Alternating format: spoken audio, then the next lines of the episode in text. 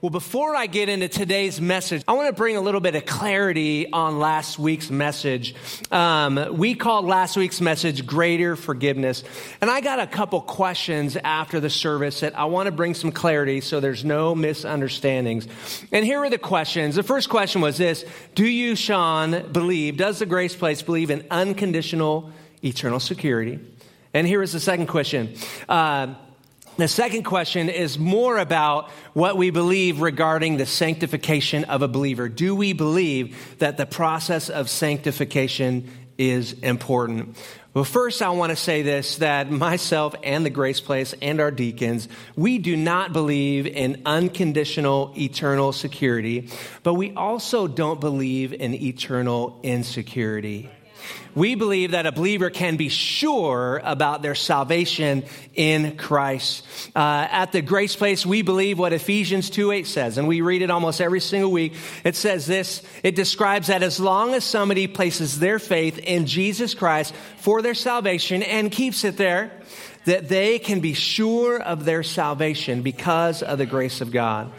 Uh, we also believe that because forgiveness is a provision of salvation, it does not negate the fact or the process of sanctification in the life of the believer. We believe that through maturity, as somebody begins to work out their salvation, the proof of their salvation will begin to be evident by the fruit of the Spirit. How many are with me on that? And here's what I know that people who are genuinely saved, they will be changed from the inside out.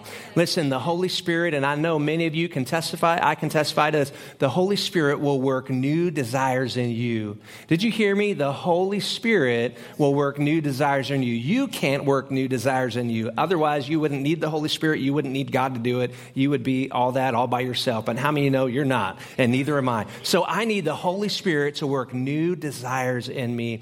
And they're going to be very different from the desires desires I had when I was lost and dead in sin. And that's why Paul said to the church in Corinthians, he said, Now you have become a new creation. Behold, all things are new. And we're looking forward to that new life, and our old life is gone. We should not go back to that old life. How many of you are with me today? Listen, I hope that brings some clarity for some of you who may have had some of the same questions. Well, hey, we are in a series, we're calling it Greater. Somebody say Greater.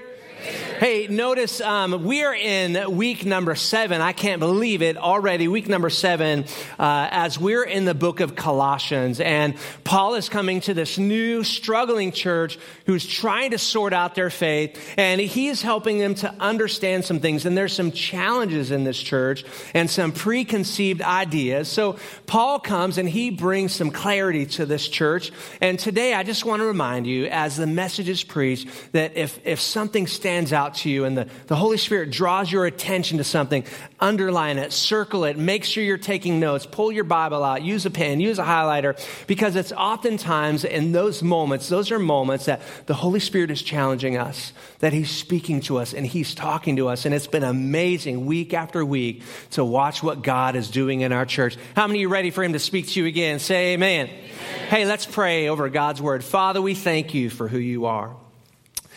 God, we thank you that uh, there's no message that anybody could preach, there's no word that anybody can preach that brings life change outside of the Word of God. God, and as we have the Word of God, we also need the revelation of your Holy Spirit so that we could understand what we're reading. God, we need you for heart transformation and mind transformation we will remain the same without your help. And the good news proclaims that we have your help in the person of Jesus. God, we open our hearts to you in Jesus' awesome name. Somebody say a big amen today. Amen. So, today in the book of Colossians, we're going to be talking about greater freedom. How many of you know there is greater freedom in Christ? Say amen. amen. Paul has come to this struggling church and he's speaking to them because they're entangled in religion, they're entangled in paganism and worldly philosophies, and these things are making their way into the church. How many of you know that there's not much that is different today? People are always trying to import their ideas into the gospel. They're trying to import their ideas into the local church. It doesn't matter if it's other religious groups out there. It doesn't matter if it's government or secular ideas or, or the secular moral values.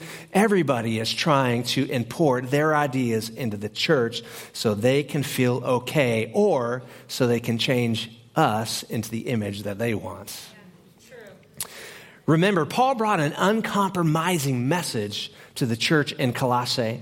And the passage today that we're going to read, Paul lists off many different things that this church is now free from because of what Christ has done in them. So, with that, why don't you open your Bibles to Colossians chapter 2? We're going to be reading verse 16 through 23. Colossians chapter 2, verse 16 through 23.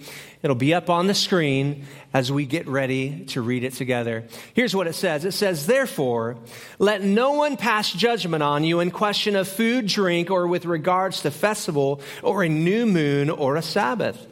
These things are shadows of things to come, but the substance belongs to Christ.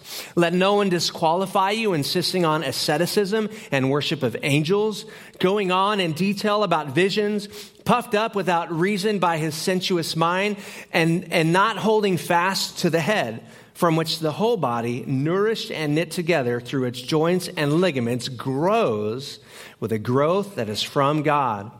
If with Christ you died to the elemental spirits of the world, why, as if you were still alive to the world, why do you submit to regulations like this? Do not handle, do not taste, do not touch according to human precepts and teachings. These have indeed an appearance of wisdom and promoting self made religion and asceticism and severity to the body, but they are of no value they're of no value in stopping the indulgence of the flesh.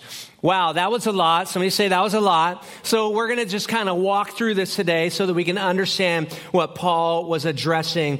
I want you to ask yourself today, and the question is on the screen for us all to read. And here is the question. The question is this, how free am I now that I have a relationship with Christ? How free am I now that I have a relationship with Christ? We're talking about greater freedom, and Paul's message to this church is a lot like his message to the Galatians. We see this in Galatians 5 1. It says this it says, For it is for freedom, somebody say freedom, that Christ has set us free. It says, Stand firm then, and do not let yourselves be burdened again by the yoke of slavery. One of Paul's messages to the church, it wasn't just the Colossians, but it was in many of the letters that he read. He was warning people, now that you have come to Christ, make sure that you are placing your life under the bondages of your righteousness and your salvation as a son and daughter of Christ. Do not kneel down and place yourself into any other bondages. Make sure that Christ is your freedom. And Paul goes into detail to this church in Colossae to help them to understand what it means to be burdened and enslaved by anything outside of Christ. So Paul gives some instructions here in your notes. The first thing I notice that he says, he says, let no one judge you. Let nobody judge you. See, everyone is going to have an opinion as to how you should follow God. And Paul is telling this church, do not let anyone judge you. Do not come under the authority of somebody who does not have the power to judge you. There's only one judge, and his name is God. How do we come under the authority of somebody's judgments? You do that by obeying their rules and regulations. Now, I'm not talking about placing yourself under godly accountability with other brothers and sisters in Christ. But what Paul is talking about is allowing those who are preaching a different message outside of Jesus to pit, put those regulations upon you. Let's read it. Verse 16 in our text. We'll read it together. It says, Therefore, let no one pass judgment on you and questions regarding things like food, what you should eat, what you shouldn't drink, and things like drinking, and things like regulations to festivals. How many know that uh, the Jews celebrated a lot of festivals? It was a part of their law. It was a, play, it was a way that they lived out their faith and expressed their devotion to God. Or new moon festivals or Sabbaths. Here's what Paul is saying in your notes let nobody put weight on you Let nobody put weight on you. We've got to take notice that there was a lot of extra weight that the surrounding community was trying to place upon these new believers in Colossae. And when we think about the Jews from the local synagogue, they were placing the weight of their festivals, their food laws, their drink laws, their Sabbath regulations as extra weight on top of these believers. In a sense, they were telling them, if you want to be a true follower of God, then you've got to adopt our diets. You've got to adopt our festival traditions and you've got to adopt our ways. The local pagans were placing weight on them regarding the new moon celebration. You saw that a moment ago up there.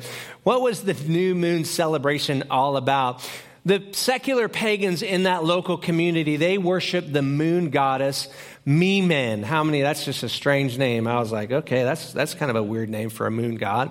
But they worship this moon god, and the community believed this. They believed that if they worshiped this moon god, that it would ward off evil spirits. And they were worried that as believers were coming to faith in Jesus, that these local believers would stop worshiping their moon god that kept them safe, and they would worship only Yahweh, the one and true only God. And they felt that their community was going to be threatened by evil spirits. And so they they were trying to encourage these believers hey, just because you love Jesus doesn't mean you should stop worshiping our moon god. And so they were bringing all of these false ideas in, trying to get this church to mix these ideas with their relationship with God. See, this church, it was very apparent that they were vulnerable to teachings like this. How many know that there's times where human made arguments and man made ideas can sound persuasive if you don't know the Word of God.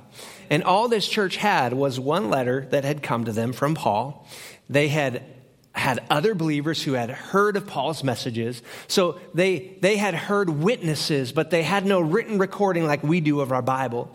And so we can always go back to Scripture anytime we have questions and we could seek the truth and hear the Holy Spirit as He speaks to us through the Word of God. This church didn't have that. And it was apparent that they were struggling with many of these false ideas. What does this mean for you and I today? How does this scripture um, uh, prove relevant for you and I? Here's what I think the Holy Spirit's saying to us today don't allow yourself to be burdened by outside voices. Voices outside the body of Christ, voices outside the orthodox tradition of God's word. And here's a couple questions that would be good for you to ask yourself today. Am I being persuaded by outside voices to add to my faith? Am I being persuaded to accept the religious ways of others and stand against the good news of Jesus? Am I being persuaded to accept secular ideas and culture ideas of morality and religion? Because how many know the world has a lot to say about what you should believe, about what you should accept? And God's word for us today is to stand on the message of Jesus Christ. His word for us today is do not let anything be added to the message of Jesus in practice. Do not accept any of these things, period. I also believe Paul is telling us in your notes, he's saying, likewise, put no weight on others. It doesn't directly say that, but if it was a word for the Colossians to not receive weight, from outside influences, we too, as believers, should not put extra weights on others.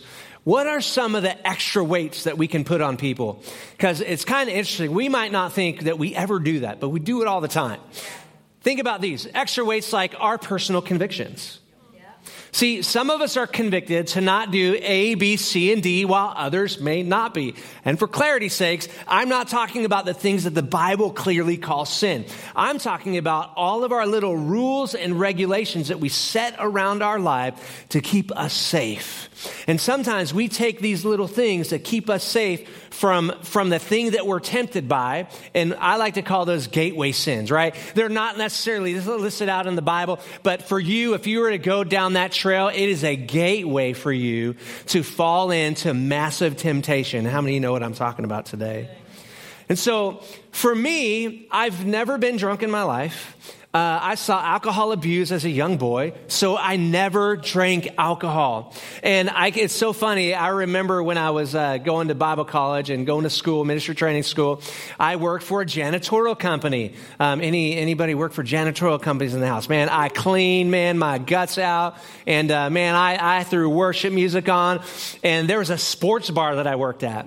Now, back in the day, if you step foot into a sports bar as a believer, you might as well just say goodbye to Jesus because you were going to hell. I was like, guarantee. But you know what I did, man? There were TVs all How many of those TVs all around sports bars? I grabbed the remote control. I turned them all on. Rod Parsley, baby. Rod Parsley was on every channel in that sports bar.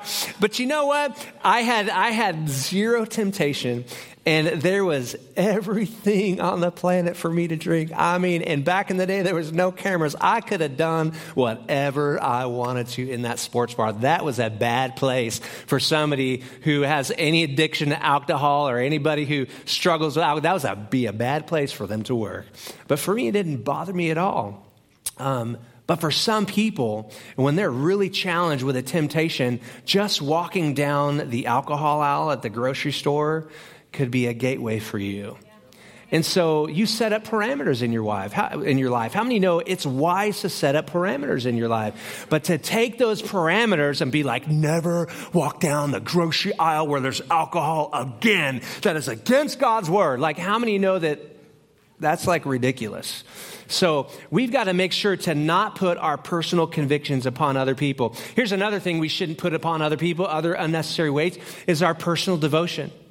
How many of you know? Um, some of you love to get up early. Okay, I love to get up. I, actually, I don't like to get up early, but I do because I know it's good for me. Um, I get up at 5 a.m. and I do my devotions at 5 a.m. How many know that it would be ridiculous for me to put that weight of devotion upon you? That'd be ridiculous. Like, some of you don't work until like 7 a.m. Like, your brain doesn't even wake up. Some of you, your brain doesn't wake up till like 10 o'clock. And it would also be like unnecessary for those of you who are night owls and you love to do your word and your devotion at night for you to put that on me. Because I'm not getting nothing from Jesus after about nine o'clock at night. I'm falling asleep. I'm struggling and, and it's just, it's not going to be good. It's going to be bad. And so for either one of us to put our weight of devotion, whether it's time or whether it's a preference of how long we spend in worship or how long we spend in prayer or how long we spend in the word or preference over whether we like to light candles or we don't like to light candles or put music on and don't put, or be out in nature. I mean, like the, the list can just go on and on and on. But we should not put our personal devotion desires upon other people. Here's another thing that we shouldn't put upon other people is our personal passions. How many know that there are some people who love worship? I mean, they worship like crazy. They love music. They, it just flows out of their heart. They're very creative individuals. They're very demonstrative. There's some people who are really on the academic side and they love digging into God's word. They love digging at it from an academic approach and they spend lots of time in Bible study. How many know that there's some people who love prayer and they love intercession and they love praying for extended periods of time? There's some people who love street preaching preaching, and that is their thing. That is what they love to do. But how many know that these are not weights that we should put upon other people? They're just our passions. And every one of our passions, they are an indication of what we're called to do in the kingdom of God. And so for us to place the weight of our passion and say, you should worship like me, you should study like me, you should pray like me, you should street preach like me. How many know that's unnecessary wait. Rather, we should help people discover their own passions in Christ that help them to discover their own calling in Christ. See, when we place these weights upon one another, we're doing exactly what Paul warned the church in Colossae not to do. In verse 17, Paul continues, let's read it on the screen. It says this about all of these things, about food laws and drink laws and, and festivals and rituals and, and all things. Here's what, here's what Paul says. He says, regarding these things, these things are a shadow of the things to come, but the substance, the real thing, the thing that really matters, the thing that, that all of this stuff is pointing to, it's pointing to one thing, one person, one place. The substance belongs to who? Christ. I love this image that Pastor Clay made for me. Thank you, Pastor Clay. Uh, because the original image that I sent him, he was like, I think I might puke looking at that, Shawn. That whatever clip art you snagged from the internet, like it was awful. But I love this picture because it shows us how Jesus Christ, how he towers over all of human history, casting the shadow of his life over all time. There's the picture that the shadows of Christ go into the Old Covenant age, into Old Testament history. And the shadow of Christ also towers over the New Testament age and the future history. How many know that, that Jesus' shadow is still casting upon us today? 2,000 years ago, as we are still proclaiming the message of Jesus, the gospel of Jesus Christ. Listen, He is still saving people. He's still setting people free. He's still delivering people today. He's still doing His work. The kingdom is still expanding because it is about Jesus. Now, it's really interesting that Paul is not actually telling the Jewish believers in this church to forsake their traditions. He's not asking them to stop their celebrations and drop all their food laws. He's just saying, don't put them on other people. And, and he doesn't necessarily say it in this passage, but there are many well meaning Messianic Jews today who still celebrate many of these things.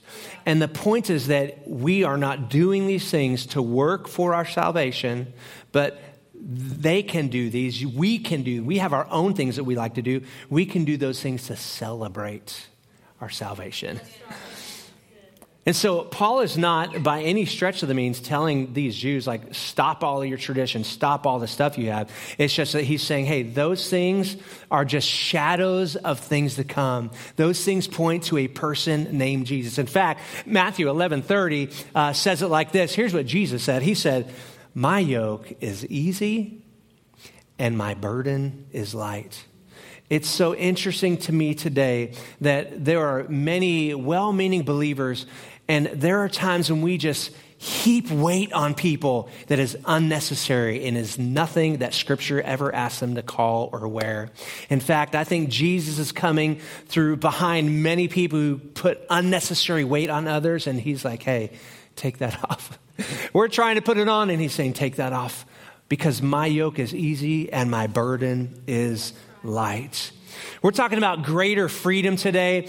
Here's another instruction that Paul gives us, church. He says, Let nobody disqualify you. We see this in verse number 18. It says this Scripture says, Don't let anybody disqualify you, insisting on asceticism. Listen, I, I want to just kind of help you to understand what this means. Paul was saying this in your notes just to make it easy for us to understand. Don't let anybody disqualify you because you lack piety. The word piety just describes like extra godly, small g, godly, godly virtue and devotion. And for clarity, this was not about having genuine devotion to Christ. This was actually a warning against ascetic Christians there were Christians that were called, that were uh, steeped in something called asceticism, and these ascetic believers believed this that all physical pleasure was immoral and evil. That means if you enjoy what you like to eat, evil. That if you enjoy the, the embrace and the touch of another human being, evil. If you enjoy sexual pleasures within the context of Orthodox marriage, evil. And so these people entered into strict discipline and they were more known for their strict disciplines than they were for their love for Christ. And Paul was saying, hey, you're putting restrictions on people that I never put on them. You're requiring things from these believers that I don't require from them. Many of these ascetic believers moved off into the desert completely away from society because they were afraid of the evils within society. Many of them eventually lived alone as hermits. You could study the, the, the desert church fathers if you would like to know more about this. In fact, there are some good things we can learn from them. There's a lot of things like this asceticism that they would place upon people that were very dangerous to the local church. What else was Paul saying in your notes? Paul was also saying this don't let anybody disqualify you, not just uh, insisting on asceticism, but don't let anybody disqualify you because you lack spirituality. Not spirituality in the way that you're thinking, but because you lack spirituality. Here's what Colossians 2:18 says. Don't let anybody disqualify you regarding the worship of angels and going on in details about visions. The church in Colossians was heavily influenced by Gnostic teaching, and, and although these people were very anti Christ in a particular way, but they were also very spiritual in another way, and that's what made them so deceiving. And these Gnostics people, uh, what they did is they actually looked to intermediaries to mediate between them and God. In other words, they didn't see Christ as somebody that they could go to themselves. So they tried to find a, another medium. How's that word? Okay. A medium to help them connect and communicate with God. So some of these believers uh, were claiming that they were having all kinds of visions about God. Some of these Gnostic believers were claiming that these visions from God, these super spiritual experiences, uh, made them special compared to everybody else. In fact, uh, it describes it that they even uh, boasted about having experiences with angels. And how many know if you actually read scripture, there are many occurrences throughout scripture of people encountering angels. So Paul is not saying, hey, you're never going to count angels. Don't ever, you know, don't ever counter them. But what he was saying to these people is say, don't seek angels. Don't seek visions. I want you to seek the one who created them. And his name is Jesus. See, the Colossians were off focus, and their focus was on these super spiritual visions and seeking, uh, being able to see the presence of angels over Christ himself. What does this mean for us today? It would mean that if we're doing anything in our life, if we're using any secular way possible to understand anything about us as people, the times that we're living in, or God outside of His Word, that we are in danger. And Paul would correct us for that. If we're seeking palm readers and we're pulling out the, the astrology portion of the newspaper every week and we're looking to the stars for signs that tell us things about ourselves that, that we don't know, we're in danger, Paul says. Paul says, stay away from all those things. Don't look for for any mediator between me and you. There already is one, and his name is Jesus. What does this mean from a hyper spiritual perspective? This would look like this. This would look like people constantly pursuing visions, people constantly pursuing encounters that would produce specific feelings and emotions. Listen, God is not against feelings and emotions, and Scripture talks about incredible encounters with God, but we don't seek those encounters. We seek God and only God. This was a caution because many of these people were puffed up with pride about the experiences that they were having, and they were talking down to those who were not having similar experiences. See, many of the people in the church of Colossae, they saw God as distant.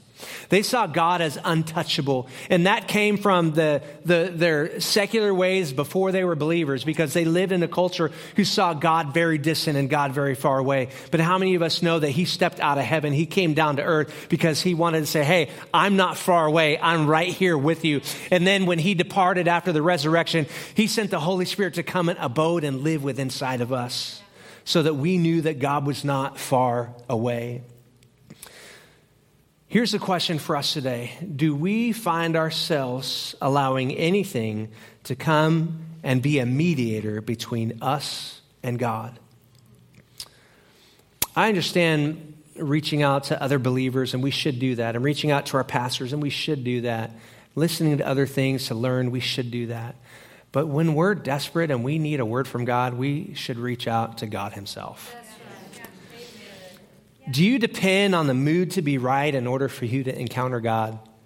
The candles, the music, the setting, all the things?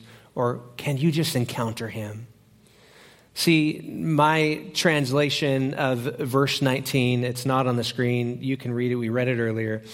My modern translation of this is this Don't run from podcast to podcast, YouTube channel to YouTube channel, conference to conference, looking for a word from God you should go straight to God Himself, who is the head of the church. And to that, Paul said to these people, Why are you not going to the head? Why are you running everywhere else? The last thing today in our, in our message today, the very last point I have, is I see Paul saying this. Lastly, he says, Don't, do not bound yourself. Do not bound yourself. We see this in verse 20. Let's read it up on the screen together. Do not bound yourself. Here's what he says He says, If with Christ you died to the elemental spirits of the world, if, if you really died in Christ, if you, three weeks ago we talked about a greater salvation. If greater salvation is really true about you, then why? Why, as if, why are you still living in the world and why are you still submitting to the regulations of the world? Why are you doing that? Paul says to this church. Why are you submitting to the regulations of the, the religious teachers around you? Why are you submitting to the, the Gnostic uh, mindset in the secular community around you? Why are you still doing this? Let me ask you a question Who is responsible for submitting? Me. Somebody said me. Yeah. Paul asks a very radical personal question why do you submit to the regulations? Because some people say, well, they told me. They told me I should do this, and, and I was supposed to do that. But how many of you know Paul wants us to take radical responsibility for our own faith? Because when you stand before God, they told me is not going to cut it. He says, Why do you insist on submitting? Paul is calling this church to radical responsibility. He says, Nobody can force you to submit to the regulations around you. Your submission only happens when you bow down and you cave in to the regulations around you. And here's the truth when we choose not to stand, we choose to be in bondage to the things around us. When we choose not to stand for Christ, we choose ourselves to place ourselves. Paul says, Why do you submit to the regulations? We place ourselves in bondage. And sometimes we say, The devil made me do it. Did he? I mean, he could lie to you, he could deceive you all day long. But why do you submit to the regulations of the world around you? We find ourselves in bondage in many ways bondage to legalism, bondage to sin, bondage to relationships. What does it look like to be in bondage to legalism or religious activities? And this is where I want you to just kind of look within your own heart and consider if anywhere in your heart any of these things are taking place. Am I chasing the next spiritual high? Am I running around seeking super Christian disciplines like the ascetic believers? Seeking radical seclusion from the world around me in a, in, a, in a way that pulls me away from the community that I'm supposed to touch and speak the word of God to? Am I looking to other things to bolster my faith? Outside of Christ? Or, or is the head enough for me? Is Jesus enough for me? And Paul says, when you do this kind of thing, he says, you're not actually promoting Christ with your lifestyle. He says, you're proclaiming man made religion. I didn't ask you to do that. We put ourselves in bondage when we look to sinful activity to relieve us from the pressures of the world around us. When we chase food and we, we deal with our emotions by eating lots of food. When we chase the next buzz or the next hit, looking for freedom from the things that makes us anxious in this world rather than seeking Christ, we're placing ourselves in bondage to sinful activities when God says you're not bound by those things. In fact, you're a son, but you're submitting yourself to these regulations. You're, you're living as if you're in bondage, and I didn't call you to live that way. I called you a son. When we are chasing down our friends for the latest word on the street regarding this person or that person, and our little ears are itching with more gossip and more news, and we just can't stop ourselves. I just, I gotta know. When we constantly allow ourselves to be put in our little, whatever our little gateway sin is that's, that's not appropriate for us to do, but other people can put themselves in these situations. When we constantly step foot into the area of what is a gateway sin for us that leads into massive temptation, that all in itself is submitting and just placing yourself like an ox getting ready to be slaughtered. Proverbs gives this picture of people who struggle with uh, sexual immorality. Whenever we do these type of things, we're placing ourselves in bondage to these things. We also place ourselves in bondage when we look to things like personal relationships. And I know this is bonkers, but there, there are some people who they look to their spouse, they look to their children, they look to certain friendships in their life. For all things security all things love and belonging, and they cling on in a very unhealthy way to these relationships. When, when Christ actually says, I'm your head. And see, when, when we remove Christ from being the head of our church, of ourselves, and we, we allow our, our spouse or our, don't get me twisted about scripture, we're talking about in an unhealthy way, placing ourselves under people to give us life, love, and belonging when there's only one person who can give that to us, and that's Jesus. And so there are some things in our life that although we, we can open the scripture and it's like, well, scripture doesn't talk exactly about putting yourself into bondage by, you know, being an awesome parent. No, but when you place yourself in bondage to your kids, like, oh my gosh, my kids don't love me, I'm going to crumble. And you do all kinds of weird manipulating things that get them to visit you and get them to do this. And, and you have no life and belonging outside of that and you have no peace, it's as if you're saying that, that, that the one who gave peace, the Prince of Peace, is not enough for me. So we have to ask ourselves this question, and this is the altar call for today. And I want you to bow your heads and close your eyes. Because today we're talking about greater freedom. And, and there are many of us in this room, including myself that can experience greater freedom in our life. And I want you to ask the Holy Spirit this question Holy Spirit, have I placed myself in bondage to religious activity? Have I placed myself in bondage to sin or things that are gateway sins for me? Have I placed myself in bondage to certain relationships? I'm going to put another one on here. Have I placed myself in bondage to my employer? And I want you to ask the Holy Spirit to simply tell you yes or no. It's just yes or no. Have I done that? Have I placed myself in bondage to any of these things?